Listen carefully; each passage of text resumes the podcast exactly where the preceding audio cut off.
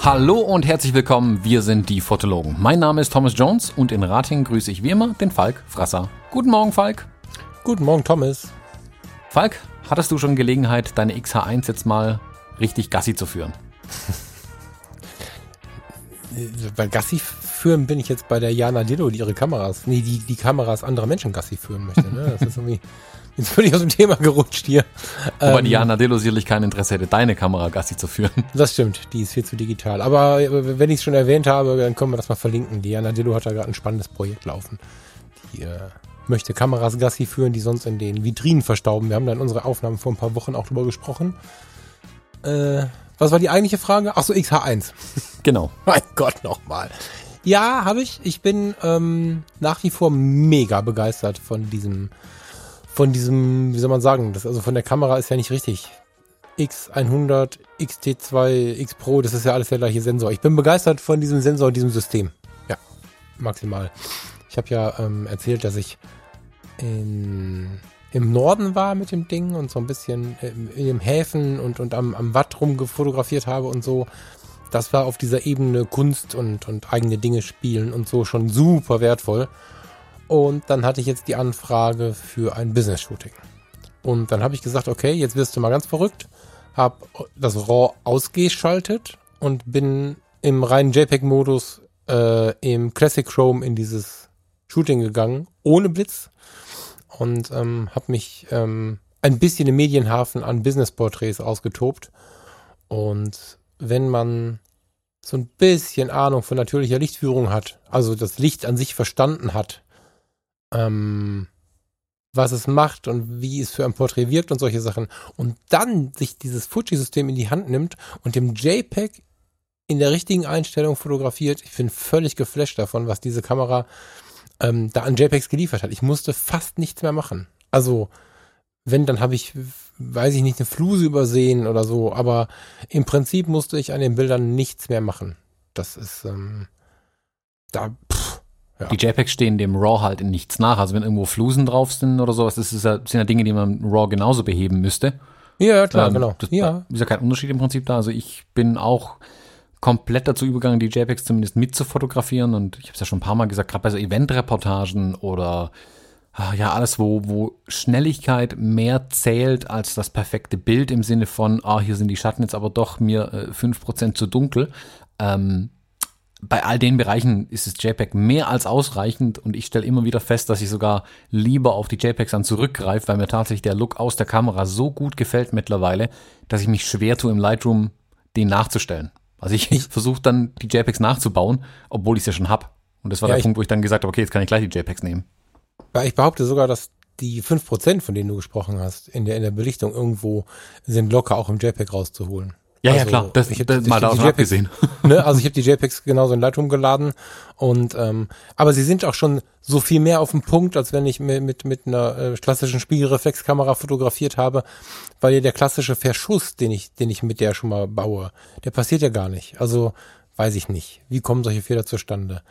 Manuelle Fehleinschätzungen oder ich nehme den falschen Belichtungsmessmodus, weiß ich nicht, ich habe irgendwie eine, eine Spotmessung an, brauche aber eine Integralmessung oder so, habe mich da irgendwo verdrückt, ISO hochgerissen, irgend so ein Quatsch und habe das Bild zu hell oder zu dunkel. Also ganz einfach formuliert.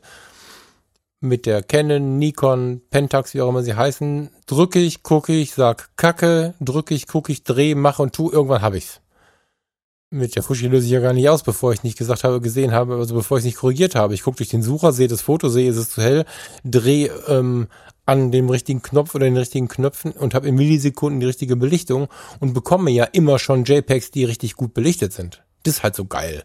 Ne? Also ich komme mit so unglaublich viel weniger Ausschuss nach Hause. Ähm, das kenne ich halt so nicht. Und ähm, so auf den Punkt zu treffen, ah, ich meine, ich kann fotografieren, aber das ist trotzdem auch ein ganz großer Hack von, diesen, von dieser Kamera, von diesem Kamerasystem. Mega. Und die XH1 ist für jemanden, der von den großen Spiegelreflexkameras kommt, ein kleines Ding. Also mit der XH1 selbst mit angesetztem ähm, Handgriff, Batteriegriff, empfehlenswert, weil du dann drei Akkus parallel laufen lässt, oder nacheinander laufen lässt, besser gesagt. Ähm, selbst damit ist es noch eine leichte Kamera. Und ich habe das 56er APD 1,2 dran, 1.2. Das ist ja auch eher ein schweres Objektiv. Aus Canon-Sicht und Nikon-Sicht und so ist es ein sehr leichtes Objektiv. Also ich bin echt extrem geflasht, was da mit natürlichem Licht ging. Und so habe ich mir all die Jahre vorgestellt, würde ich gerne mit natürlichem Licht arbeiten. Ne? Weil am Ende war es dann so, dass ich das ansatzweise gemacht habe und trotzdem nochmal ran musste.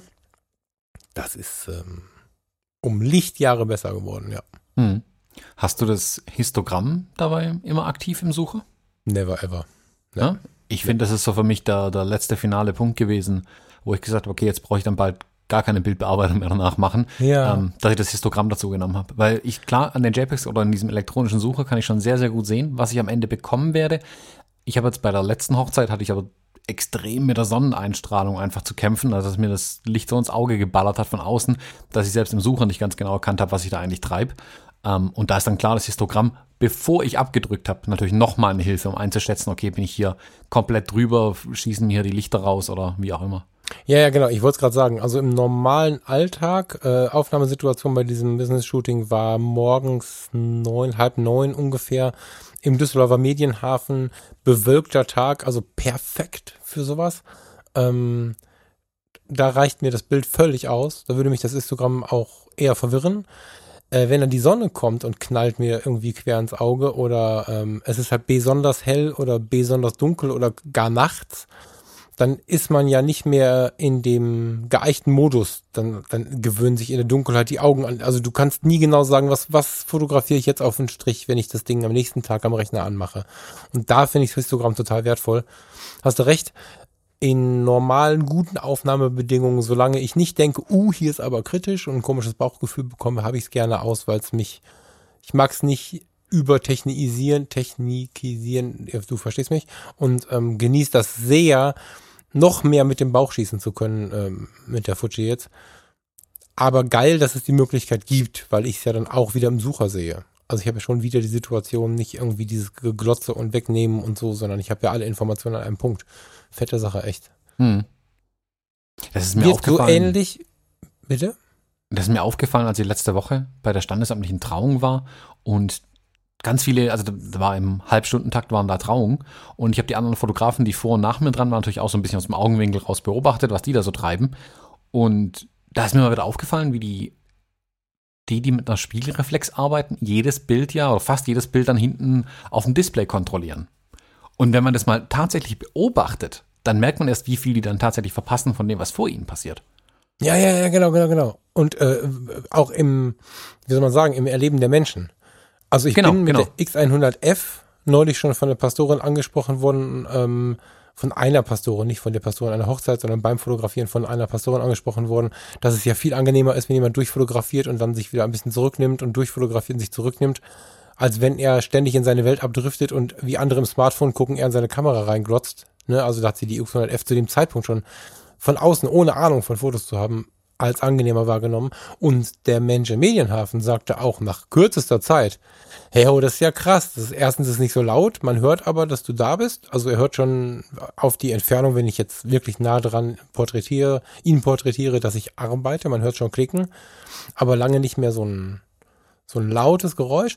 Und er sagte relativ schnell, das ist total angenehm, dass du fotografierst, nicht fotografierst, fotografierst, nicht fotografierst und zwischendurch nicht so viel glotzt, warum ich denn nicht gucken würde. Dann habe ich ihm das gezeigt. Und da ist er mittelmäßig durchgedreht, weil er es so toll fand zu sehen, dass das Foto schon in der, in dem Sucher erscheint. Also, dass das Foto schon erscheint, bevor es gemacht ist, quasi.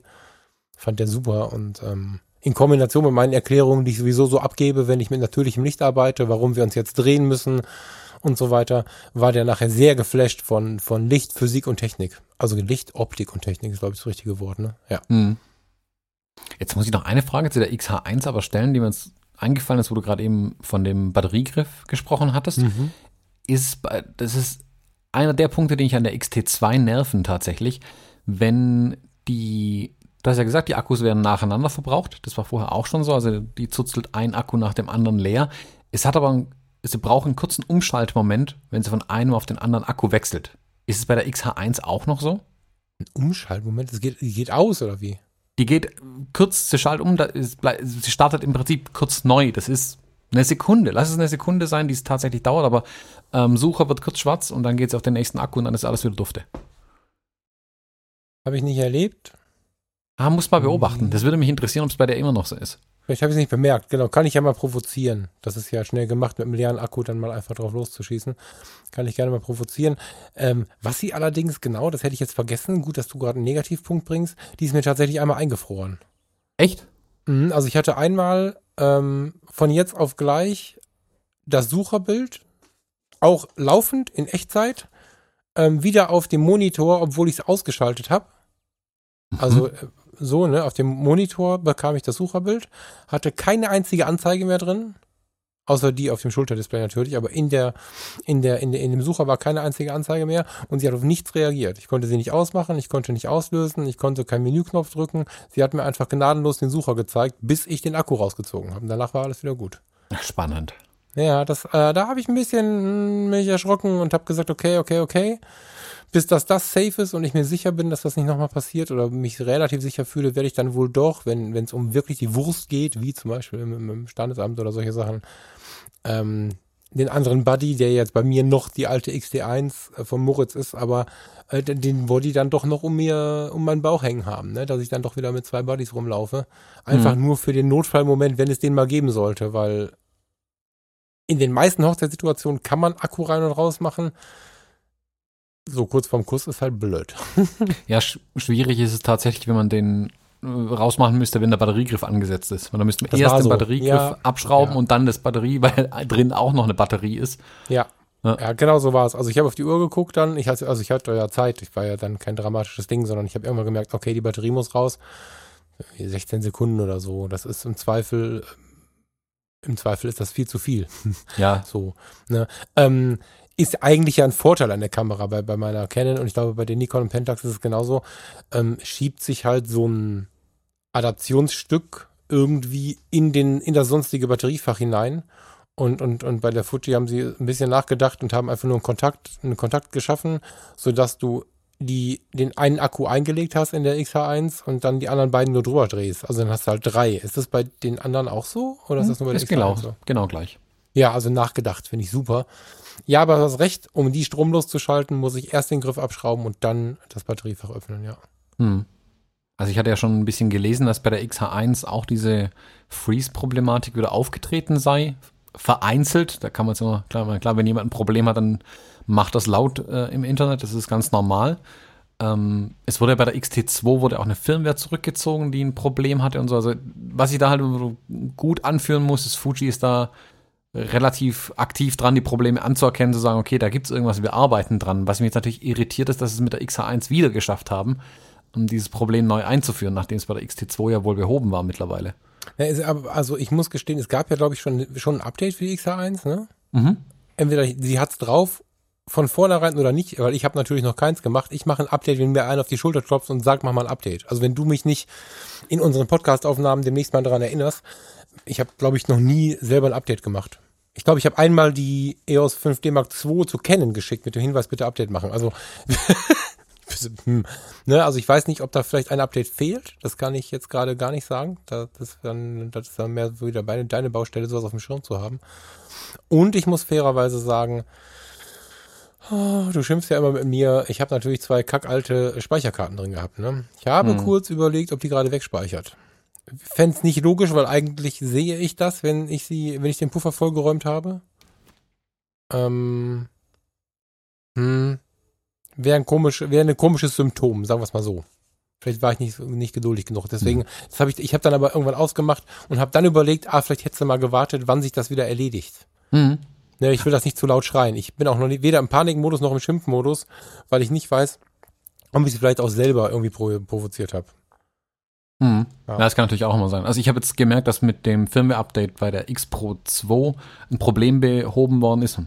Problem in Anführungszeichen, das vermutlich wenige Fotografen haben, ich aber massiv bemerkt habe. Ich bin der, bei der X Pro 2, die habe ich an diesem Holster dran hängen. Und wenn ich fotografiere und dann auf die andere Kamera wechsle, nehme ich die Kamera runter, die X Pro 2, und schiebe sie in diesen Holster rein und in der Bewegung schalte ich die Kamera bereits aus.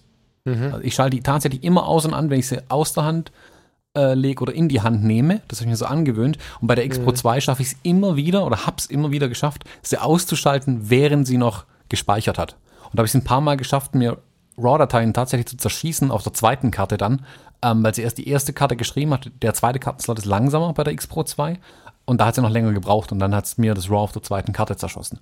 Und da, das scheint tatsächlich durch das neue Update behoben zu sein, weil ich habe mir so aufgefallen, dass die an meinem Holster hängt, ausgeschaltet ist und noch die Daten wegschreibt dann zum Teil. Hm. Also Ja, für den was so Speichervorgang bisschen- zu, zu Ende quasi.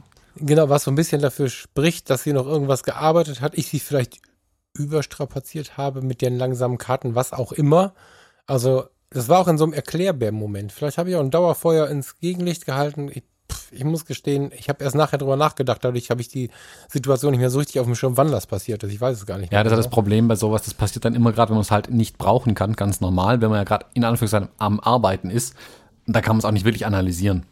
Ja, also ich habe die Erinnerung leider nicht genug. Werde beim nächsten Mal sicherlich darauf achten. Aber ich habe im Nachhinein auch überlegt, ah, vielleicht hat sie einfach noch gearbeitet. Und ich habe nicht lang genug gewartet, sondern sie dann einfach mal ausgemacht, weil ich dachte, um Gottes Willen, was passiert hier gerade? Keine Ahnung. Werde ich mal beobachten, bin ein bisschen gespannt. So. Ja. Ähm, ich, auch das mit den zwei Slots ähm, fand ich nicht so richtig nicht, nicht so richtig logisch, weil die stehen auf Datensicherung, heißt das so? Und ich habe trotzdem auf einer Karte nur JPEGs gehabt. So. Also nicht bei dem Hafenshooting, äh, beim Medienhafenshooting, sondern an der Küste hatte ich RAW und JPEG an und habe auf der einen Karte keine RAWs importiert. Das ist irgendwie auch. Also, also Sachen, die, die sind passiert, die habe ich aber noch nicht analysiert. Wer weiß, was ich da gemacht habe. Aber da müsstest du nochmal deinen Lightroom angucken. Das ist ja kürzlich mal aufgefallen, als wir ein gemeinsames Projekt hatten, dass dein Lightroom wohl anders mit dem Import von Daten umgeht. Ja, ich, na, ich war also fälschlicherweise abgemeldet neulich und ich weiß nicht. Früher ging das dann gar nicht so. Ähm, ich, es, das letzte Ding, was noch möglich ist, dass bei diesem Import, wie gesagt, auf der zweiten Karte war alles cool. Ähm, es ist möglich, dass, boah, jetzt kommen wir also ins, ins Vermuten, aber ähm, dass der vielleicht nur JPEGs nimmt, wenn ich nicht in der Cloud angemeldet bin, kann das sein? Nee, das macht ja gar keinen Sinn eigentlich. Okay. Also jedenfalls habe ich in einem Import nur JPEGs, wo es definitiv auch rausgibt. Aber Hm. wie gesagt, ähm, ich beobachte das alles noch und es ist noch viel zu früh, um Panik zu schieben. Mein Eindruck ist bis jetzt durchweg positiv. Ähm, ich werde auf die Kamera angesprochen, das finde ich ganz spannend. Entweder von Leuten, die Fuji am Start haben und, und sagen, oh, darf ich mal anfassen? Also nicht jetzt so, wie man das bei einem Porsche sagen würde, sondern mehr, das ist eine neue Kamera, finde ich interessant, habe ich noch nicht gesehen, so auf der Schiene irgendwie. Und ähm, es kommt tatsächlich, wie bei der X100, das hätte ich gar nicht gedacht, weil ich, die ist ja schwarz, die XH1, kommen Leute und sagen, oh, das ist aber eine hübsche Kamera. Das ist spannend, finde ich. Mhm. Das ist eine schwarze Kamera. So, ich meine, klar, jetzt habe ich der wieder ein bisschen anderes, ähm, eine, eine andere Sonnenblende verpasst, beim, beim 23er zum Beispiel und so. Das macht sicherlich ein bisschen was aus, aber das fand ich spannend, dass da wieder sowas kam jetzt, ja. Äh, ich habe jetzt auch meine Sonnenblenden ausgetauscht, das mich da ein bisschen inspiriert. Ich habe jetzt von den ganzen Weitwinkelobjektiven die Sonnenblenden getauscht. Ja, du hast wahrscheinlich die gleiche, die ich auf der XH, X100 hatte, ne? Nee, ich habe die, die du so häss hässlich findest, die viereckigen. Ach so, nee, mit dem 35er habe ich mich jetzt auch verliebt. Äh, bei dem, doch bei Ja? dem 35er. Ja, vor allen Dingen, weil das, äh, die Sonnenblende, die von Moritz damit kommt, die ist so zerballert, die sieht aus, als wenn ich schon quer durch den Irak damit gerannt wäre. Mhm. Und äh, das finde ich auf dem schwarzen Lack, wenn der, wenn der Macken hat, irgendwie ganz interessant. Das ist, also er war damit ja auf dem Fujiyama und wahrscheinlich ist er da ständig an den Felsen hängen geblieben oder so. Keine Ahnung, aber Mhm. ja, nee, jetzt finde ich sie plötzlich charmant. Ich weiß nicht, was da in meinem Kopf passiert ist. Ich fand sie tatsächlich hässlich, als du sie mir gezeigt hast. Keine Ahnung. Hm. Spannend. Nicht reproduzierbar. Ähm, was hast du alles im Medienhafen fotografiert? Nur Business-Porträts dann? Oder was Ja, für also- Business-Porträts? Ähm, ein Mann gehobener Position, ein junger Mann gehobener Position, drei Jahre älter als ich, 43 ist der, glaube ich. Ja, der gute Philipp. Ähm, wollte einfach mal ein paar Bilder für Social Media haben, ähm, hat keine Bewerbungsabsicht, irgendwo die Firma zu wechseln, aber wollte halt mal wieder was Schönes von sich haben und aufgrund von Jobpositionen und, und derzeitiger Situation ähm, haben wir uns dafür entschieden, erst Business-Porträts, Krawatte, ah, Krawatte war noch ein Fauxpas. Da haben wir einen riesen Knick nicht gesehen. Der war so schlimm, dass ich nicht in der Lage war, das zu richten. Äh, da habe ich dann tatsächlich äh, Hilfe vom äh, lieben Timo Raab bekommen. ist, sonst hätte ich die Bilder nicht ausliefern können. Äh, danke, Timo. Ähm, der hat am Anfang ein paar sehr, wie soll man sagen, klassische Bewerbungsbilder haben wollen mit Krawatte und so. Danach das etwas lockere, lockerere und ja auch zeitgemäßere Modell ohne Krawatte. So, die wurden da ein bisschen entspannter irgendwie. Und nachher sind wir so ein bisschen in den Freizeitstyle. Ich habe ein paar Mal so einen Schauspieler gesehen, als ich den so fotografiert habe. Ich habe ein paar Mal gedacht, du bist ein kleiner Clooney-Junge. Also der war wirklich interessant in seiner Mimik und so. Ähm, auch dann noch im Hemd, im Medienhafen und so, aber sicherlich mehr so sein Freizeitstyle. Also, mhm. ja. also bist vom, vom etwas steiferen Krawattenbild hast dich vorgearbeitet zu den lockereren Bildern dann quasi. Genau. Und ja. total interessant, diese Entwicklung so zu machen. Könnte ich mhm. mir so halten. Also das war jetzt auch ein Shooting, was mir sehr viel vorgegeben hat, wie ich es ähm, wie ich es jetzt demnächst tatsächlich manifestieren könnte, muss ich sagen. Also das war ein super, super Shooting. Das ist so gut gelaufen. Ähm, jetzt habe ich jetzt Shooting gesagt, ne? Mhm, Gottes mehrmals. Um Gottes Willen. Ähm, das ist so gut gelaufen und, und ähm, war, hat, hat sich so bewährt, währenddessen es so ausgewählt zu haben. Mega. Also von der, von der Pflicht in die Kür zu kommen. Einfach. Bei den Hochzeitsfotos ja auch so. Wir machen erstmal das, was unbedingt sein muss und dann machen wir was, was äh, sehr schön ist, aber zur Not haben wir dann die Background-Fotos und so haben wir uns dann immer weiter quasi bis zum Spaß vor, vorgearbeitet. Ähm, das war interessant und es war mal wieder super interessant, an den Mann heranzugehen weil ich weiß nicht, wie es der, doch ich weiß schon, wie es dir geht, aber wenn wir, wenn ich fünf Jahre zurückblicke, dann waren Männer in der Fotografie kein Thema für mich. So. Warum auch immer? Ist der, die Suche nach dem anderen Geschlecht oder so? Keine Ahnung, aber Männer waren für mich fotografisch kein Thema. Und ich finde es total spannend, wie sich erstens mein Interesse an dem Mann als Fotomodel ähm, gesteigert hat, als Kunde sowieso, aber ich, ich rede jetzt mal von freien Arbeiten, ne? Ähm, und wie sehr sich der Mann auch verändert hat, plötzlich potenzieller Kunde zu sein. Das finde ich super spannend. Also, ja, ich glaube, es ist einfach auch mehr on vogue geworden, jetzt wieder Männer zu fotografieren tatsächlich. Oder auch genau. Männer, für Männer en vogue geworden, sich fotografieren zu lassen. Das war, glaube ich, genau. eine Zeit lang völlig out irgendwie und ich glaube, die letzten ja, fünf bis zehn Jahre haben da schon eine Entwicklung geleistet, dass Männer wieder eher auch gerne vor die Kamera treten. Mhm. Und, auf meinem ähm, Notizzettel steht, äh, Männer sind keine Neandertaler mehr. ja, so kann man es bezeichnen, glaube ich. ähm, ich glaube schon, dass da die, die, das hört sich sehr negativ an, aber die Selbstdarstellung in den sozialen Netzwerken da schon auch einen Teil dazu beigetragen hat. Also ja, also die Selbstdarstellung in sozialen Netzwerken wird ja oft so negativ beleuchtet von vielen Menschen. Ich muss immer gestehen, dazu stehen und, und zu sagen, ey, ähm, bewertet das nicht so negativ. Also klar ist allein immer nur Selfie, Selfie, Selfie, Selfie. Mm, das ist es nicht. Aber Menschen, die das eigene Bild, ob es am ausgestreckten Arm ist oder von einem anderen fotografiert, ähm, in den Fokus nehmen und vielleicht nicht nur als Märchen, sondern auch in den verschiedenen Situationen und so ähm, eigentlich ist es unglaublich gesund, viel mit diesem Selfie und den sozialen Medien zu machen, weil du einen Blick auf dich selbst bekommst und irgendwann ähm, kommst du über deinen Körper auch in der, an deine Seele und an deine Psyche und so Dinge. Also ich, ich bin ein großer Freund davon, dass die Menschen sich gerade selbst so viel fotografieren und fotografieren lassen. Die Männer gerade werden damit zum Beispiel offener. Finde ich eine mhm. ganz interessante Entwicklung so. Ja, genau, die öffnen sich auf jeden Fall viel mehr. Und ich finde es ich find's auch eine positive Entwicklung. Wie gesagt, du, wenn du sagst, ähm, die das eigene Selbstbild ein bisschen anzupassen und gerade zu rücken vielleicht. Also das kann ja, ich sage immer, wenn sich jemand fotografieren lässt, sollte er das ja auch für sich selber machen wollen irgendwie. Idealerweise. Mhm. Also wenn jemand mit einem ja. Privatkunden zu mir kommt, ähm, wenn da jemand sagt, ja, ich brauche ein Bild für meine Oma, hm, ja klar, der Oma zuliebe mache ich das dann. Ähm, ich freue mich aber viel mehr, wenn jemand sagt, ich hätte gern mal wieder schöne Bilder von mir. Genau. Das finde ich cool und wie gesagt, da freue ich mich drauf. Und das, also mein Eindruck ist, dass es auch verstärkt mehr von Männern kommt. Das ist auch das, ja, absolut. Und das ist das, ähm, was ich so immer schon angestrebt habe, was in dem Setup, was ich jetzt da durchgespielt habe, auch an anderen Orten würde das funktionieren. Ich brauche sicherlich eine gewisse Hintergrundstruktur, wenn ich denn Auto arbeite, aber grundsätzlich war das das, was ich, was ich jetzt auch so gut fand, ich gehe nicht steif auf, du bekommst fünf Porträts hoch, fünf Porträts quer, zwei mit, zwei ohne Krawatte, sondern ich sage, sag mir, was du faktisch brauchst und wir machen aber mehr. So, am Ende hatten wir mit Krawatte, ohne Krawatte, an verschiedensten Locations, ähm, in reduziertem Hintergrund, mit ein bisschen mehr Hintergrund, sogar mit einem Hintergrund, der eine Geschichte erzählt. Da steht ja so äh, an so einer Balustrade und dahinter Ähm, ganz, ganz viel mit Glas und Edelstahl und so. Und dahinter siehst du aber in der Unschärfe ein Schiff liegen. Wenn man davon ausgeht, dass er Logistik irgendwie in seinem Thema hätte, zum Beispiel, wäre das ja ein perfektes Bild und so. Also wir haben ganz viel Verschiedenes gemacht, aber auch dazwischen private Schüsse und, und mal Lachen dabei und so Sachen. Und es spricht ja nichts dagegen, bei einem Business-Shooting, wo man vier Filter unbedingt braucht und noch sechs andere für, für Social Media oder fürs Private, was auch immer zu gebrauchen. Und drei, vier Bilder waren eher persönlich, wo wir ähm, tatsächlich was abgebildet haben, worüber wir gesprochen haben, was eher sehr persönlich war, wo wir dann wirklich so ins Ich gegangen sind und so.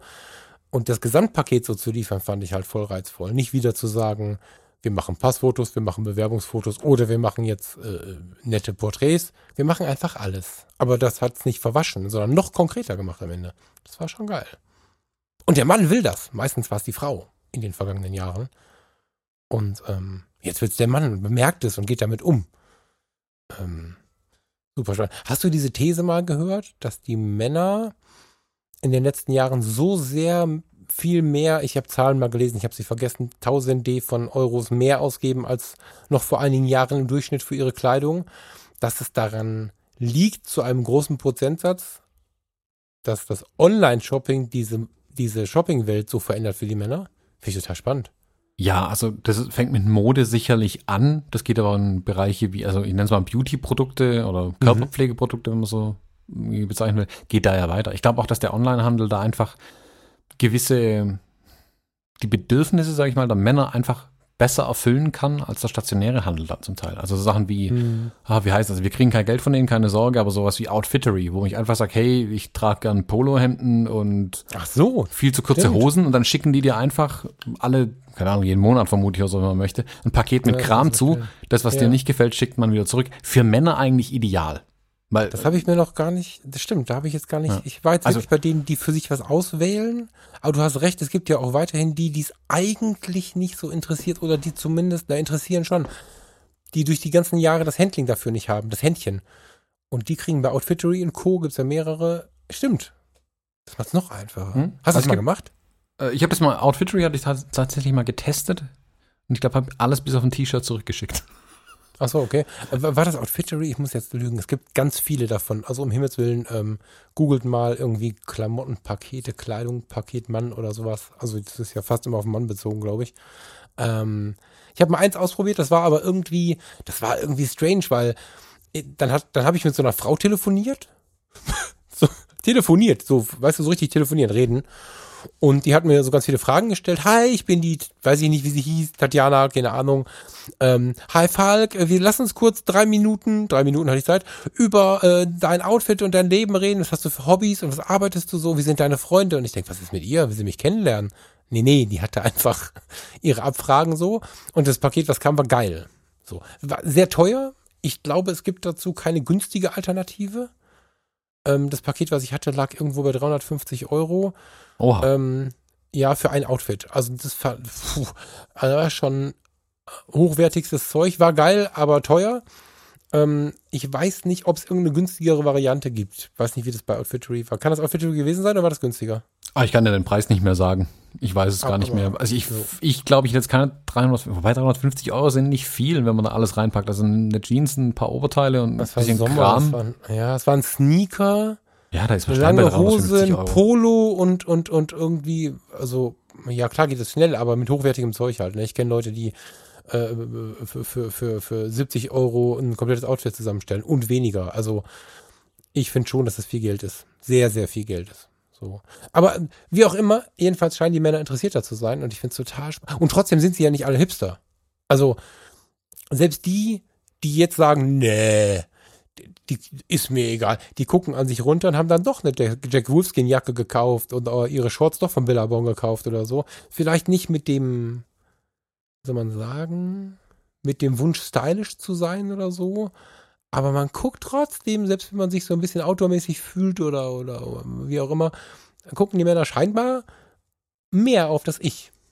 Das ist so mein Eindruck. Aus dem Leben und aus der Fotografie. Ja, glaube ich schon. Und wie gesagt, ich glaube, der der Handel hat es da ganz gut erkannt und spielt da auch in die Nische gut rein. Und das geht ja weiter bei, Ah, keine Ahnung, es gibt ja so, so Abo-Produkte für Rasierklingen zum Beispiel oder so Kram. Also die lösen da mhm. schon viele Probleme in Anführungszeichen, die sehr verallgemeinert die Männer haben. Also ich bin ja auch jemand, ah, ich gehe auch nicht wirklich gern einkaufen. Also wenn ich jetzt drüber nachdenke, so ein Outfittery-Paket, wo mir jemand ein Outfit zusammenstellt, ist eigentlich für mich undenkbar, weil ich habe genau zwei verschiedene T-Shirts noch in meinem Schrank. Das sind die schwarzen unbedruckten, davon habe ich 30 Stück, glauben, exakt gleich. Und dann habe ich noch zwei Pink Floyd T-Shirts. Das war's. Punkt. Ähm, wäre schwer, das genau so zu treffen auch. Also da bin ich bestimmt ein Sonderfall irgendwie. Aber für die große Masse bestimmt. ist es. ähm, für, die für die große Masse wird es sicherlich äh, das passende Produkt sein, sowas dann irgendwie zu machen. Und ich finde, ja. ich finde es ja schön, wenn die Männer dadurch ein bisschen auch äh, was entdecken, was Neues mal entdecken, irgendwie was sie anziehen können. Ist ja nicht verkehrt. Ja, zwingt einen ja auch so. niemanden. Ja, also es ist ja auch so, äh, wir Männer, wir wollen ja, also was heißt wir, ich, ich ja nicht so, aber äh, man will ja dann immer trotzdem Mann bleiben und Testosteron und so. Ähm, wenn man es aber genau anschaut, benehmen wir uns in diesen Dingen ganz oft ziemlich weiblich. Also erstmal ist der Mann sehr, sehr eitel geworden, was ich auch schätze. Ähm, und wir haben auch unseren Schmuck und so. Ich, hallo, ich habe inzwischen, ich weiß nicht, sieben Paar Schuhe oder acht. Das ist für mich völlig, völlig anormal. Da sind jetzt Sneaker en masse dabei und so. Ich habe drei gute Lederschuhe braun, schwarz, grau, genau.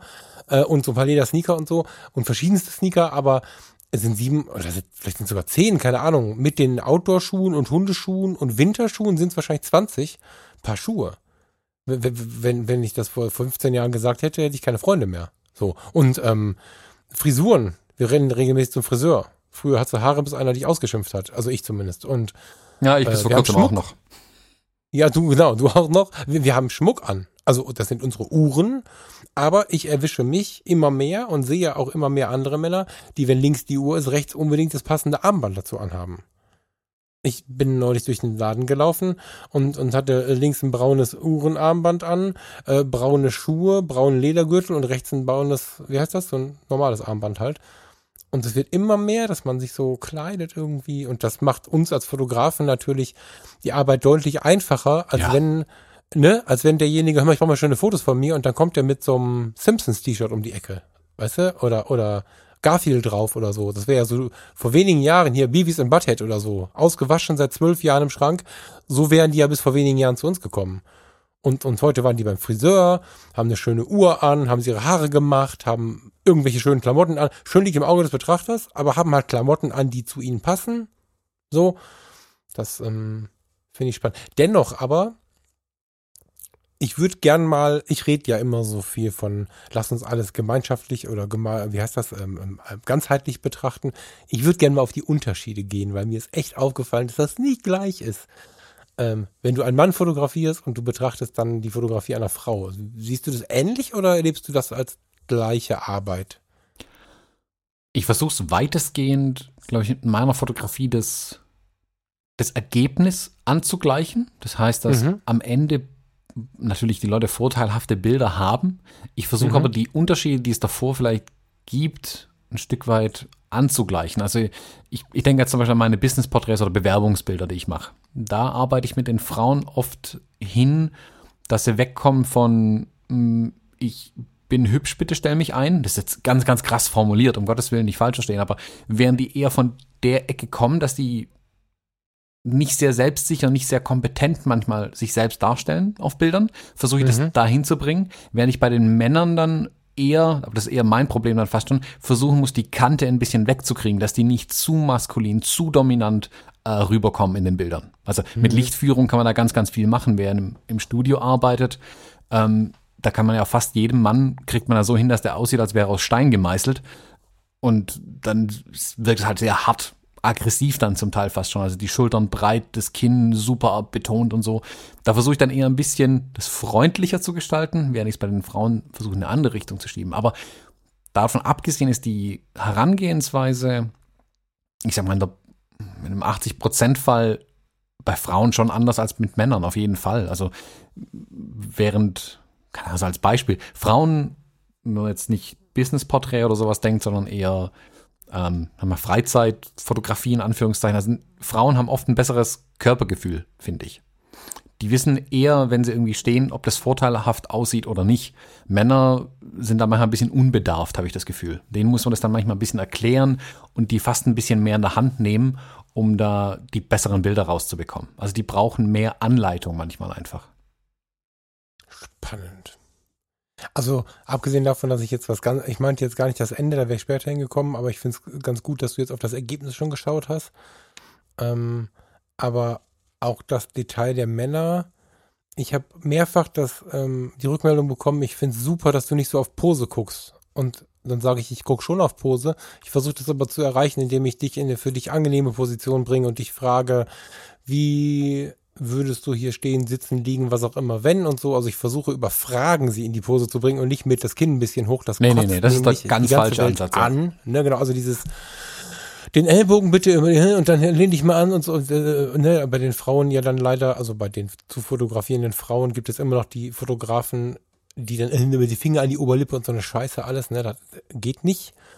Ähm, sondern dass ich, dass ich von hinten durchs Auge komme. Also so, das ne, weißt du, ich meine? Also, dass man nicht so direkte Posenanweisungen macht, das finden die Männer super, weil die das noch von früher so von dem verstaubten Fotografen kennen. Und ich meine von dir zu wissen, dass du es auch eher so von hinten durchs Auge machst. Also du sagst ja nicht, äh, man muss mal das Kind korrigieren, man muss auch mal die ja, Finger und genau, so. Keine genau. Also Frage. Also ne? Im Detail ist es manchmal einfach auch genau. für die Menschen vor der Kamera einfacher, wenn ich dann einfach sage, nein, Kopf nach rechts ein bisschen und dann ist okay, weil bevor ich da jetzt irgendwie ja. versuche, das irgendwie zu kommunizieren, geht nicht. Aber wenn ich zum Beispiel ins Studio gehe und die Leute dann in meinem Lichtsetup drin stehen, dann stehen die ja erstmal völlig unbeholfen da drin. Und ich beobachte ganz genau, wie die stehen.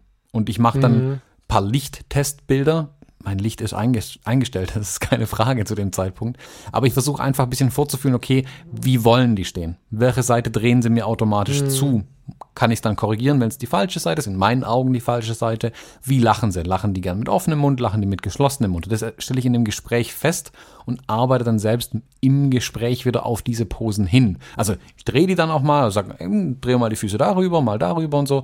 Ähm, aber ich versuche das relativ natürlich entstehen zu lassen und dann die auch mit mitgestalten zu lassen. Also wenn ja jemand die Arme verschränken möchte, dann darf der gerne die Arme verschränken. Dann mache ich ja, ein Bild voll. davon. Das ist Hobbypsychologie von früher, wenn die Leute genau, dann, genau. ein bisschen verschlossen so. Ja, ja, genau. Genau, und dann am Ende kriege ich die dann schon, aber durch das Gespräch, nicht durch Anweisung, ähm, genau, dahin, ich. wo ich sie haben will oder wo ich glaube, dass sie hin müssen für die idealen Bilder.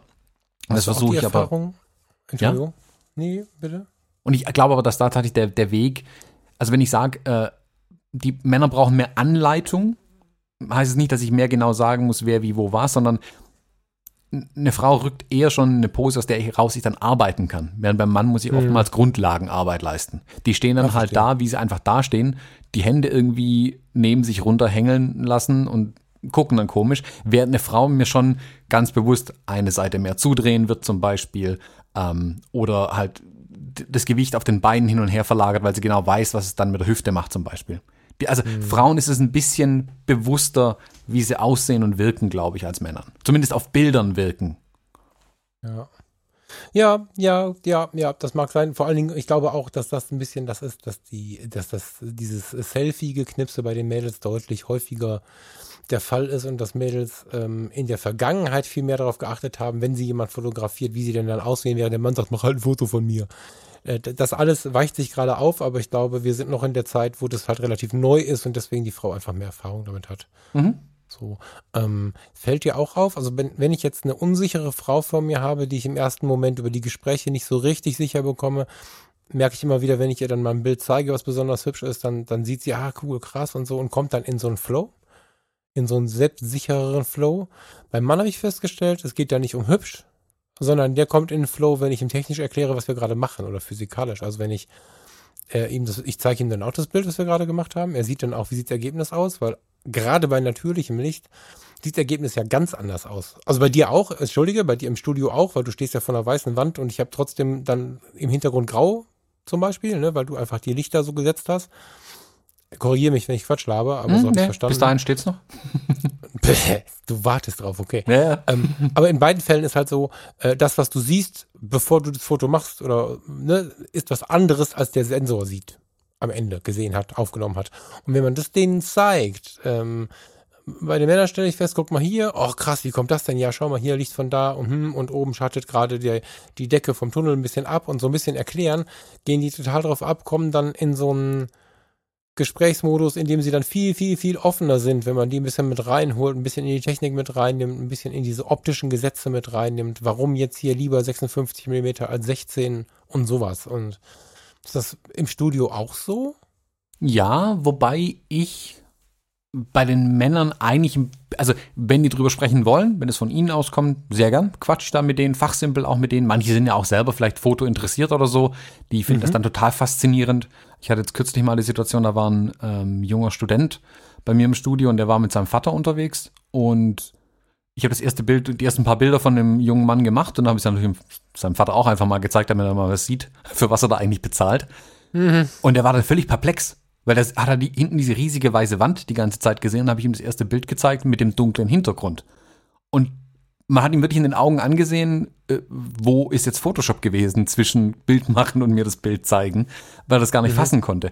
Ähm, mit denen quatsche ich dann darüber. Bei den Männern versuche ich es aber fast die Fototechnik eher zu vermeiden, wenn ich ehrlich bin. Ich versuche die auch über ihre Themen sprechen zu lassen. Also ich merke bei Männern, wenn die ein bisschen unsicher sind in dieser Fotosituation, gibt es denen Sicherheit, wenn sie über ein Thema sprechen können, wo sie sich sicher fühlen. Also mhm. wenn es jemand ist genau. aus der Fahrzeugtechnik, dann darf der mir alles über Fahrzeugtechnik erzählen. Und ich bin auch, ich bin ja auch interessiert an solchen Themen. Also ich ziehe ja ganz viel auch aus diesen Gesprächen. Ähm, mhm. Und dann lasse ich die da auch reden, weil ich weiß, dass es dann eine Sicherheit gibt. Und ich merke dann bei den Männern immer an der Körperhaltung, wenn die sich in dem Thema sicher fühlen, fühlen sie sich plötzlich auch vor der Kamera sicherer. Da haben die was mhm. so, ich weiß nicht, psychologisch würde es einfach sagen, okay, da, hier kenne ich mich aus, jetzt fühle ich mich sicher und es überträgt sich einfach die Körperhaltung. Ja, genau so ist es. Ja, ja, klar. Ja. Spannend. Ähm, wo, also meine Frage zielte eigentlich andere, in eine andere Richtung. Ähm, die Herangehensweise des zu fotografierenden Menschen ist aber auch tatsächlich oft ähm, geschlecht, geschlechtsspezifisch anders, finde ich. Also das, das, ähm, das finde ich ganz interessant. Ich bin ja ein, ein, Typ, der in seiner, in seinem Handy, äh, in seinem Adressbuch eher Mädels drin hat. Nicht, weil ich irgendwie so viele Frauen am Start habe und so ein, so ein toller Typ bin, sondern weil ich mit denen einfach anders kommunizieren kann. Es gibt viele Themen, wo ich da einfach weiterkomme. Es gibt immer wieder den Typ Mann, mit dem ich richtig cool auskomme, aber es gibt häufiger Typ Frau, mit dem ich richtig gut auskomme. Und ähm, deswegen war das für mich auch klar lange Jahre, dass ich überwiegend Frauen fotografiere. Gar nicht tief drüber nachgedacht, keine Entscheidung. Das kam genauso wie im Telefonbuch. Mehr Frauen waren so. Und da war es halt so, ich spreche ja viel davon, gerade wenn wir im persönlichen Umfeld Fotos machen. Ich möchte Zeit verbringen und nicht Shootings äh, abhalten. So. Und das rührt daher, dass ähm, ein morgendlich, also wenn du jetzt morgens fotografierst, das Ganze kann man jeden Tagesablauf schieben, aber morgens einen Kaffee trinken, vielleicht frühstücken, warm werden, ein bisschen quatschen, was wollen wir tun, wie geht's dir, was möchtest du noch erreichen mit deinen Bildern oder auch so. Irgendwann dann kommt man mal los und währenddessen führt man viele tiefe Gespräche und, und am Ende irgendwann löst man es auf und geht von dann so. Ähm, das war das, was ich über viele Jahre normal gefunden und erlebt habe. Mit dem Mann finde ich total spannend. Läuft es ganz anders. Also ich muss dazu gestehen, gestehen ist Quatsch. Ich muss dazu sagen, dass ich bei allem, was ich tue, privat und, und auch fotografisch, dienstlich, ich gucke ein bisschen, was will man gegenüber gerade. Also ich gehe ja nicht hin und sage, wir müssen jetzt Bums, sondern ich schaue ein bisschen, ähm, was möchte oder wie fühlt sich mein Gegenüber und versucht dann so zu tun, als wenn der Plan so wäre, dass er sich wohlfühlt. Also ich, weißt du, ich meine, ich passe das ein bisschen an. Mhm. Und ähm, die Frau, die braucht oft so ein bisschen Zeit und dann Kaffee und noch ein, vielleicht noch ein Milchkaffee und so. Ähm, Mann ist halt voll geil, ne? Ja, treffen wir uns. Moin, schön dich zu sehen. Na, wie ist Wetter? Hm, soll ich so stehen? Ja. ich sagte im Medien habe, es war so geil. Ich sag, was ist mit dir los? Ich sagte, ja, soll ich so stehen? Und habe ich mich halt erinnert und festgestellt, ja, stimmt, eigentlich ist immer so, Treffen, Handschlag, Smalltalk, anfangen. Das so. deckt sich ja aber auch mit dem, was wir eingangs gesagt hatten hier mit Outfittery und so weiter. Männer beim Einkaufen, die rennen halt in den Laden rein. Wo sind die T-Shirts? Da, da ist es schwarz. Ja, gut, nehme ich mit, fertig. Ja, ich nicht. Ich stehe vier Stunden vorm Spiegel, aber das ist was anderes. Nee, nee, aber ähm, also generell, die Männer sind ich weiß, was du meinst. Ja, sehr, ja, sehr voll. ergebnisorientiert in dem Moment einfach. Die kommen hin, ich bin hier zum Bilder machen, lass uns Bilder machen. Wenn ich dann sage, jetzt lass uns erstmal einen Kaffee trinken, da sind die ein bisschen irritiert. Kenne ich. Kann ich so genau so unterschreiben. Genau. Aber ich bin dann in diesen Modus halt rein. So. Ähm, immer wieder dann so, okay, Action. So, und dann, dann, dann gehe ich halt in diesen Arbeitsmodus, den wir auch aus den Reportagen oft beschrieben haben.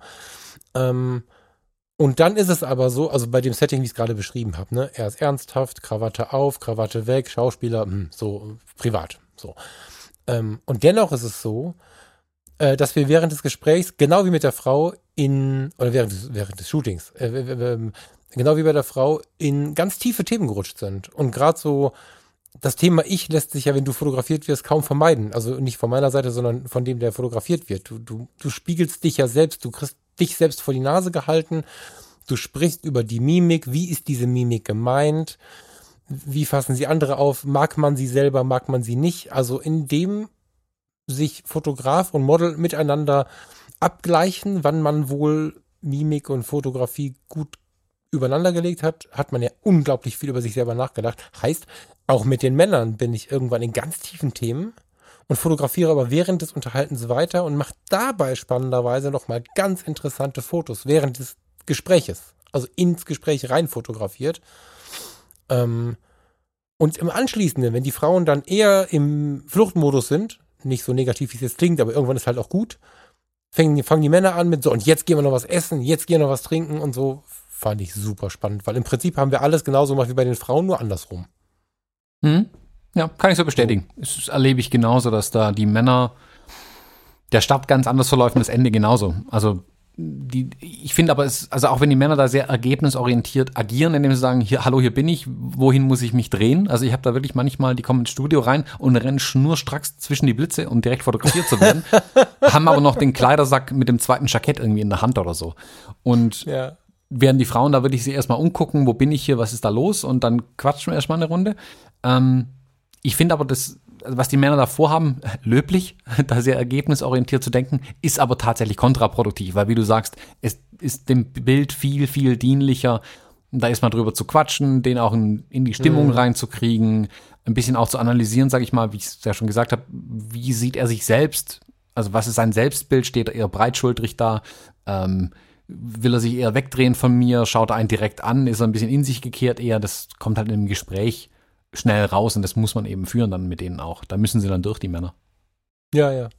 Also man kann das währenddessen auch machen, dann dauert es halt nur länger. Also dann sind wir nicht in zehn Minuten fertig. Ne? Ich habe dann ähm, seinem Wunsch entsprochen, da jetzt mal Vollgas zu machen, habe da aber mehr meine Lichtsituation erstmal gecheckt und, und, und geguckt, okay, habe mich da ein bisschen umgeguckt, gerade Medienhafen, also diese Industrie, Ne, Industrie ist ja falsch. Diese, diese Bürolandschaften mit viel Glas und viel Silberflächen und so, die bieten sich ja auch an. Wir hatten ja vor zwei Wochen, glaube ich, schon mal über äh, Wie ich Licht sehe gesprochen von Patrick Ludolf, wo man halt davon spricht, nehmen natürliche Reflexionsflächen und sowas. Da guckt man sich also dann so ein, so ein Umfeld, in dem man fotografiert, aus einer ganz anderen Sicht an, schaut sich an, wie die Sonne drehen wird und versucht dann so eine Route zu finden, in der man, auf der man halt fotografisch ganz gut mit dem Licht klarkommt. Und die ersten Momente waren halt dann technisch Licht suchen, während er schon voll an auf Ernst gemacht hat, wo ich zu einem Mädel noch gesagt hätte, pass mal auf, entspann dich, wir quatschen einfach mal weiter, trink deinen Kaffee. Ich spiele mal ein bisschen mit dir rum, aber die Fotos müssen wir nicht nehmen, kannst du weiter erzählen einfach. Ähm, aber der wollte sofort anfangen, ja. Ganz geil. Mhm, ist ganz oft so, ja.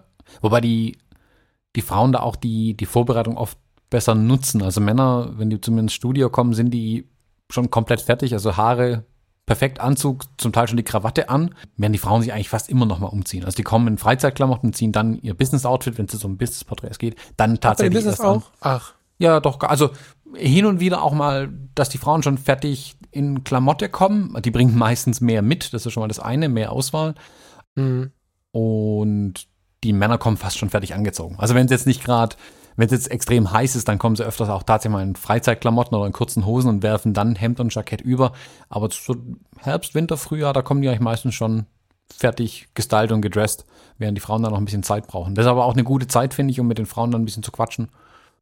Äh, ja, und auch mit denen dann zu reden. Wie gesagt, bei den Männern ist es tatsächlich so, die muss ja eher ein bisschen einbremsen. Also wenn die jetzt gar nicht zu stoppen sind, dann fotografiere ich die auch von vornherein und nutze dann quasi meine Lichtaufbauzeit, die ich nicht habe, um mit denen einfach zu quatschen. Also ich mache Testbilder was ich denen mhm. sage, aber ich nutze die Zeit, um die locker zu kriegen. Aber damit die eben nicht denken, wir verschwenden hier Zeit und ich rede jetzt erstmal mit dir eine Weile, ähm, stelle ich die halt auf die Fläche und fotografiere die tatsächlich währenddessen. Stimmt, im Studio brauchst du die offen gestanden gar nicht, ne?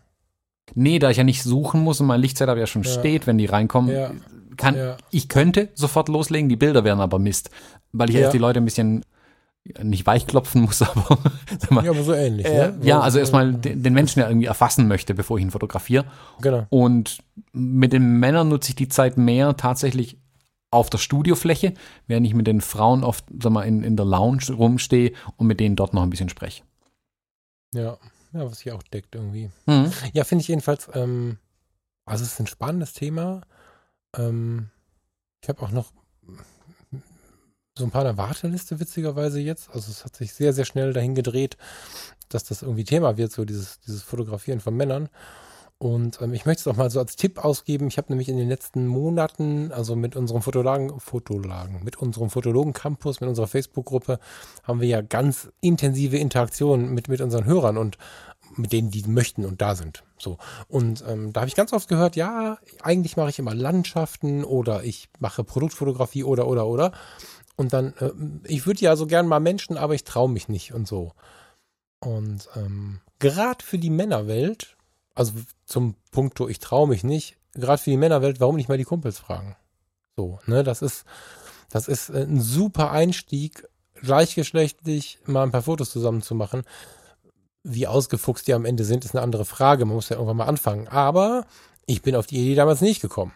Das ist ganz schön behämmert. So, das, ähm, ich habe mich direkt mit irgendwelchen hübschen Mädels da irgendwo getroffen und, und, und hatte schweißnasse Finger und ein bisschen Kamera fast aus der Hand gerutscht, weil ich nicht wusste, wie ich das aber alles machen soll. So, da wären so ein paar, so ein paar Kerle wären da entspannter gewesen. Ja, also das mal so als Tipp. Und, und für die Frauen, ich empfinde äh, oder habe das Gefühl, Achtung, nicht, nicht falsch verstehen, ich habe das Gefühl, dass Frauen mehr andere Frauen fotografieren in den freien Arbeiten als Männer. Und ich bin mir nicht so sicher, ob das wirklich gewollt ist oder ob das mehr so eine Schüchternheit ist. Ich kann mir vorstellen, dass, das, dass man die mal ein bisschen dazu schieben sollte, mehr an die Männer ranzugehen, weil es gibt inzwischen sehr viele Männer, die sowohl auf der TFB und Model- und Hobbybasis wie auch professionell als Auftraggeber ähm, Fotos haben wollen von sich. Ja, ich denke, dass es da, dass ich schon in also ich, ich finde es halt immer wichtig, einfach mal aus der Komfortzone rausgehen. Ich meine, das ist das, was man ganz einfach sagen können. Also wenn ich bisher keine Männer fotografiert habe, sollte ich es vielleicht mal tun, einfach um zu sehen, was ich vielleicht verpasse oder was ich auf die anderen Bereiche dann übertragen kann. Also Und es gibt ja, das muss man jetzt mal so benennen, das ist leider so, aber es gibt immer noch genug Männer, die mehr oder weniger bewusst homophobe Anteile haben. Ne?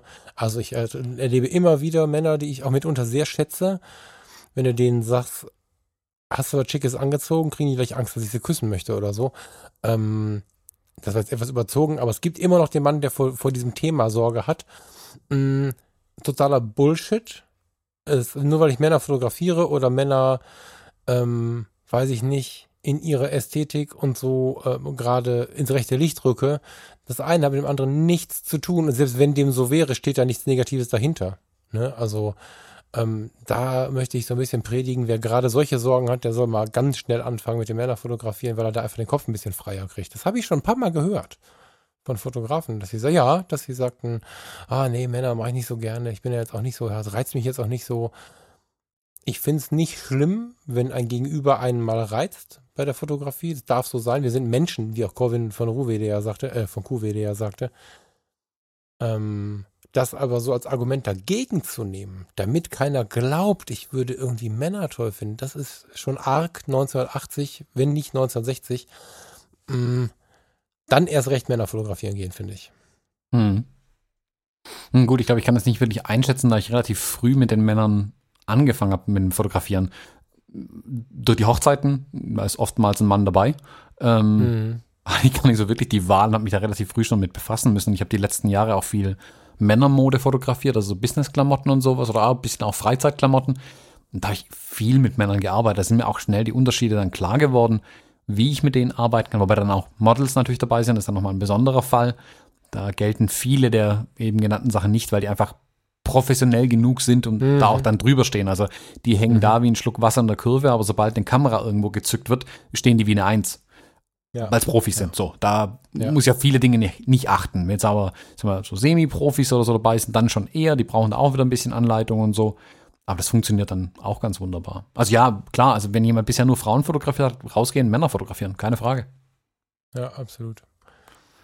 Hast du Ja. so, so, was dann aber die, die, die harten fotografischen Themen angeht bei den Männern, also siehst du da auch Unterschiede, was kann ich sagen, wie Lichtführung angeht oder ähm, tatsächlich die Posen, wenn man es dann so nennen möchte? Also gehst du da auch ganz, ganz anders ran?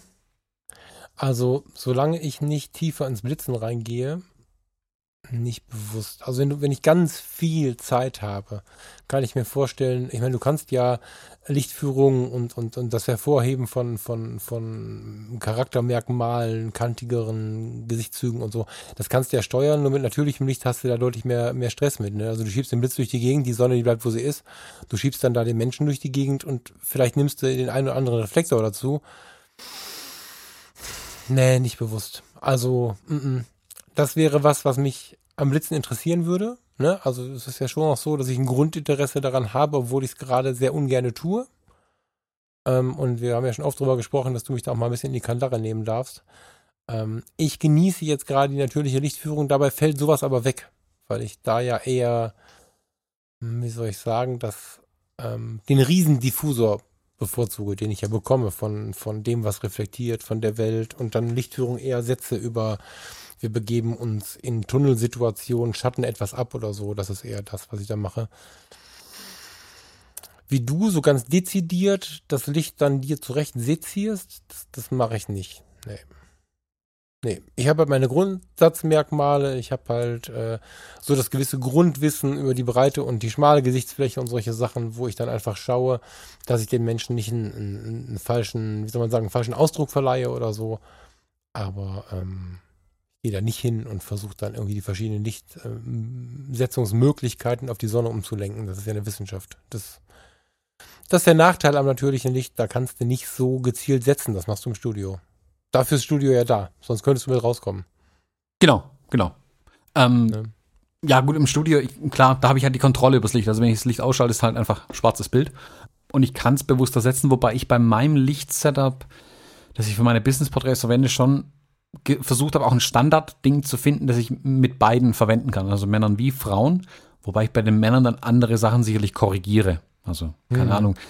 Männer haben hin und wieder einfach den Vorteil, wenn sie einen leichten Bartansatz nur haben, ist es viel, viel einfacher, einen Kinnschatten hinzubekommen, weil der Bart da einfach schon hilft, weil der einfach schon dunkler ist.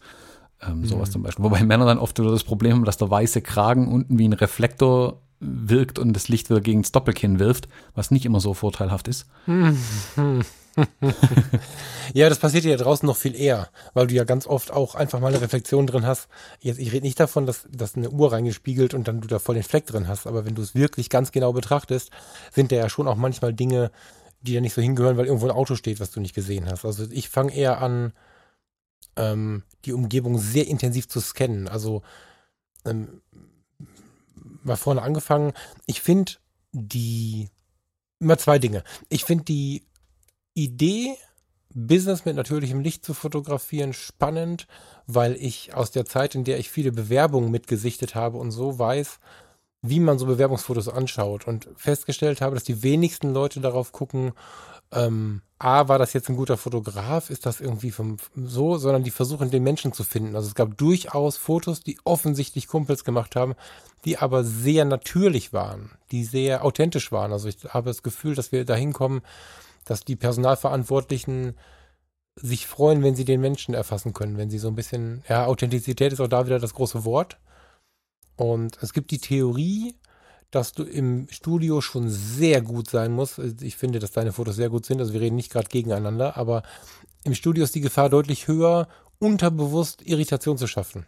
Also durch nicht natürliches Licht, durch zwei Lichtquellen, durch diese Dinge, die draußen nicht passieren, eine gewisse Skepsis aufbaust in dem Betrachter, die natürlich völlig unterbewusst passiert. Also der sehr sensible Betrachter wird bei einer nicht umgelenkten natürlichen Lichtquelle ähm, eher was Authentisches sehen und das Gefühl haben, wenn dann die Mimik und so stimmt, ähm, jemanden wirklich anzuschauen, wie er ist, als im falschen Lichtsetup in der, im, im Studio. Und das finde ich als Ansatz super spannend im Sinne der Authentizität und, und des unbewussten Wahrnehmens mit dem natürlichen Licht daran zu gehen.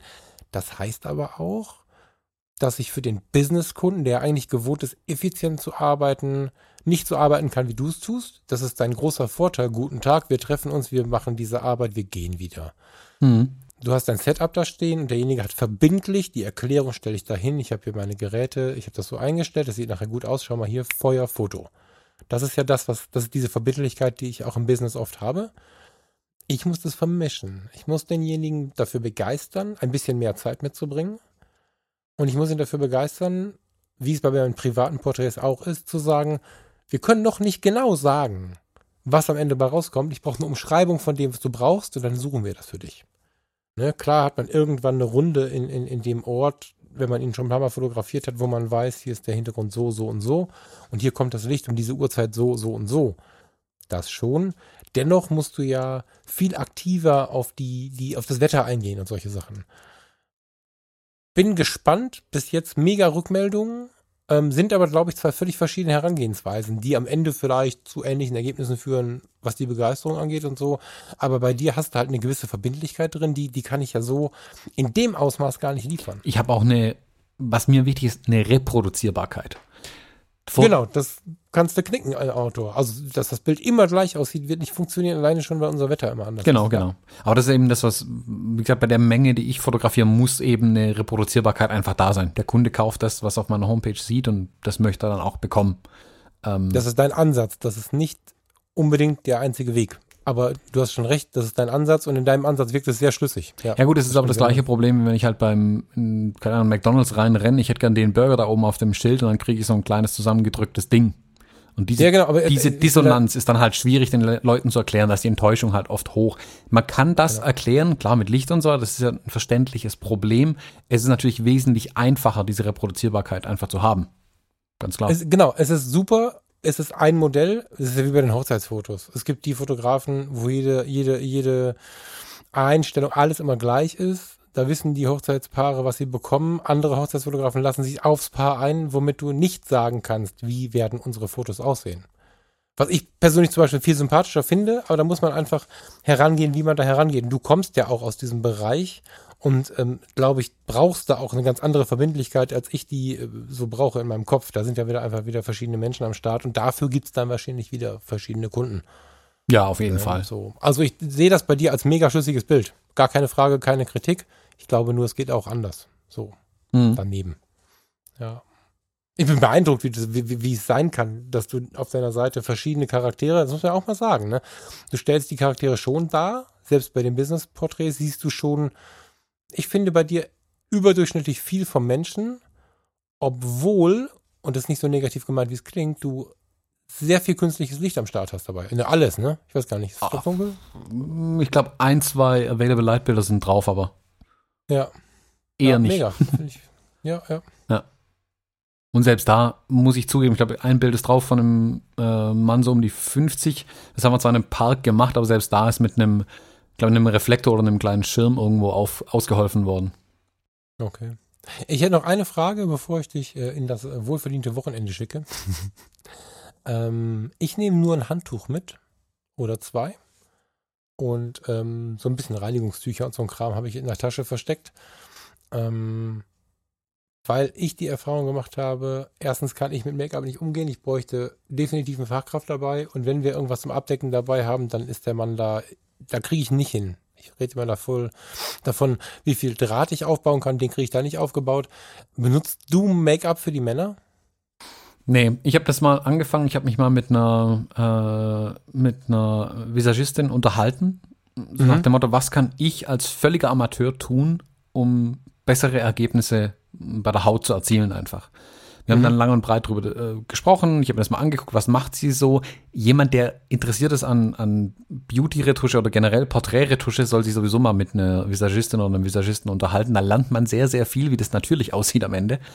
Mhm. Hab dann aber auch festgestellt, meins ist es nicht. Mein mhm. Lichtsetup im Studio provoziert zum Beispiel sehr Glanz auf der Stirn und auf der Nase. Das weiß ich mhm. aber und ich habe in meinem Workflow das aber mittlerweile einfach perfekt gelöst, um diesen Glanz abzudecken.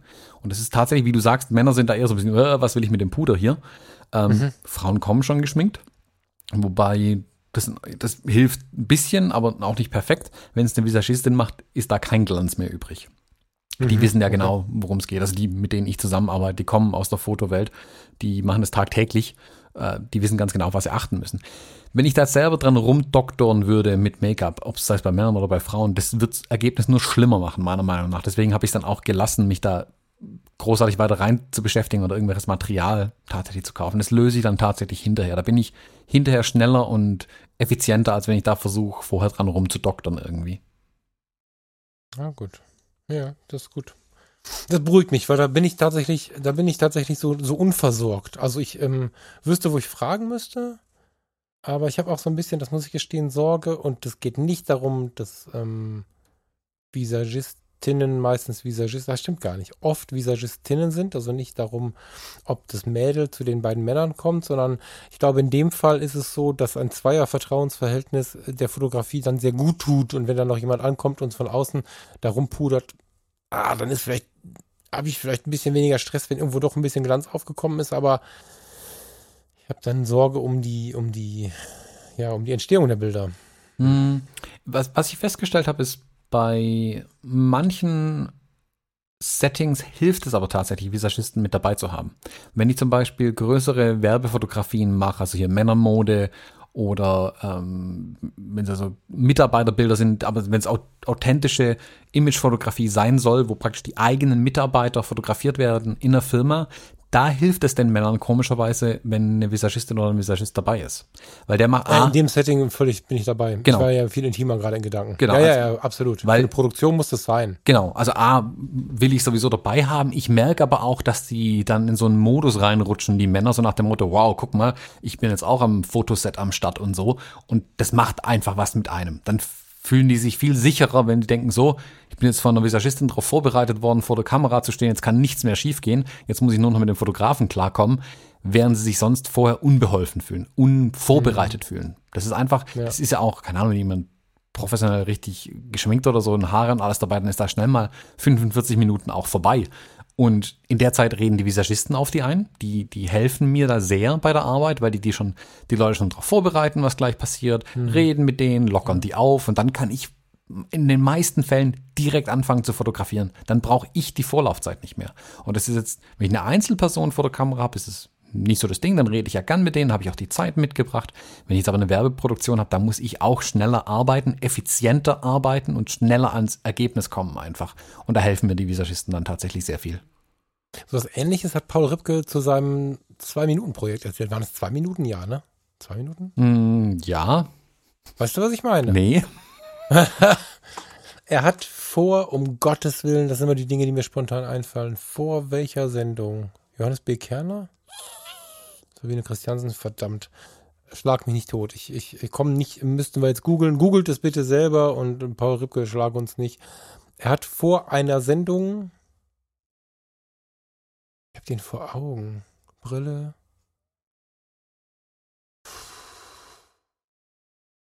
Ne, müsst ihr selber googeln. Vor einer Fernsehsendung, vor einer Talksendung, ähm, weil er mit dem Moderator befreundet ist, der mit der Brille, der mir nicht einfällt, ähm, hat er die Möglichkeit bekommen, zwischen Visagist ist fertig und Einzug in die Sendung zu porträtieren. Man hat also quasi in dem ähm, Backstage-Setup ein kleines Studio eingebaut. So. Und er hatte für, jede Port für jedes Porträt ähm, 120 Sekunden. Und dann kamen die Leute aus dem aus der Visa quasi und sind bei ihm quasi vorbeigekommen, haben sich hingesetzt und ähm, an irgendeiner Stelle berichtete er mal, dass die aus ihrer Einsamkeit des Alltags und aus ihren Gedanken des Alltags von der Visagistischen rausgeholt wurden, sodass er binnen zwei Minuten nicht einfach, sondern ich denke eher mit boah, sehr viel Mühe, aber binnen zwei Minuten es geschafft hat, diesen prominenten Personen, die ja in Gedanken schon bei dem Auftritt waren, so mit Riesenpublikum, ähm, ein, ein, ein bis fünf gute Porträts zu entlocken. Und der erzählte auch, dass das ganz gut ist, dass die vorher ja schon in der Maske waren und so. Ja. Das ist wahrscheinlich sehr ähnlich zu bewerten, nehme ich an. Mhm. Ja, kann ich so untersch unterschreiben, was er da sagt. Also, muss dazu sagen, wenn es äh, Personen, äh, Personen des öffentlichen Lebens irgendwie sind, dann sind sie auch schon ein bisschen gewohnter, dass man sie fotografiert. Da geht es dann noch einen Ticken schneller. Ähm, mhm. Wenn jemand mal, das reicht, wenn man einen Politiker fotografiert, irgendwie einen Lokalpolitiker, die sind auch schon ein bisschen einfach gewohnter, dass da Kameras sind irgendwie. Und mhm das hilft natürlich und klar, was er sagt, stimmt absolut. Wenn die aus der Visa kommen, dann sehen die top aus und sind schon drauf eingestellt. Und das ist einfach in diesem Modus, ich werde jetzt beobachtet. Und dann ist es mit dem Bild auch okay irgendwie. Aber spannend, das Projekt muss ich mir mal anschauen, das kannte ich gar nicht. Zwei Minuten Zufall, das Buch. Ich gucke gerade mal. Zwei Minuten Minuten.paulripke.de Erste Foto Helmut Schmidt mit Kippe in der Hand. Geil. Stefan Cornelius, Birgit Kober, Campino, Helmut Karasek, Ina Müller, also richtig, richtig, äh, Benno Fürmann, Matthias Sammer, kenne ich nicht, kenne ich nicht, Sarah Wagenknecht, Reinhold Messner, Günther Netzer, also richtige Charaktere, auch so für Lichtsetzung übrigens für dich mit Sicherheit sehr interessant. Ähm, es steht jetzt immer noch nicht dabei, vor welcher Sendung er war. Ich wollte den, wollte den Moderator nicht so stehen lassen. Also, äh, hier steht jetzt zwei Minuten Zufall. Den Titel habe ich anders in Erinnerung, aber zwei Minuten bei Paul Ripke hieß das ganze Ding. Zwei Minuten, also die Zahl zwei, dann Minuten ausgeschrieben, Punkt, Paul Ripke zusammengeschrieben, Punkt, de. Ich finde das noch raus, mit wem er da, bei wem er im Fotostudio, äh, im Fernsehstudio war. Aber geil, also guckst dir mal in Ruhe an, du Thomas und der, der zuhört. Ähm, die Porträts sind grandios, finde ich. Also selbst ich, der Studio immer nicht so pralle findet, wenn du mir das beibringst, Thomas, bin ich morgen Studiofotograf. Muss ich mir anschauen. Ja, mach das. Michael Schumacher. Ah, das tut weh. Spannend. Ja. Meine Frage, du hast dich jetzt ja brennweitenmäßig relativ stark eingeschränkt in der letzten Zeit. Du hast da eher ein Downsizing betrieben, was Equipment angeht, aber merkst du Unterschiede, wie du Männer porträtierst, auch in den Brennweiten zum Beispiel? Mm, ja, also eingeschränkt, also mein 135er hat noch kein Pendant. Ich bin ja ähm, auf der Canon mit dem 135 2.0 LUSM heißt es, glaube ich, völlig verliebt in dieses Ding gewesen. Bis heute ähm, bin ich das. Dafür habe ich ja kein richtiges Pendant. Ich weiß nicht, ob das mit Fuji machbar ist oder ob ich mir nochmal eine gebrauchte 5D Mark II holen muss mit so einem 135er oder so für ein bestimmtes Bild, was ich gerne mache, nämlich Blende aufgerissen, 135 mm und Kopfporträt. Das ist ein Schärfe-Unschärfe-Verhältnis, das ist grandios krass. Ähm, das ist aber auch immer nur ein Bild, was, was diese Brennweite erfordert. Ich habe jetzt festgestellt, dass ich, ähm, also zur Erklärung, ich habe das 1855 284 oder was, so, so ein Zoom, habe ich vom, vom Moritz mitbekommen. So, hier hast du auch noch, danke. Hm. Ob ich das benutze, weiß ich nicht. Die 18 finde ich interessant. Ich habe das 23 1.4, das 35 1.4 und das 56 1.2 mit dem APD-Filter, der also den Hintergrund zu der eigentlichen Bokeh-Unschärfe nochmal unscharf zeichnet, um das mal so laienhaft kurz zu beschreiben. Letzteres ist fast festgerostet, muss ich gestehen. Also das 23er und das 35er machen, die machen beide Riesenspaß. Ähm, ich habe die Blende immer offen. so.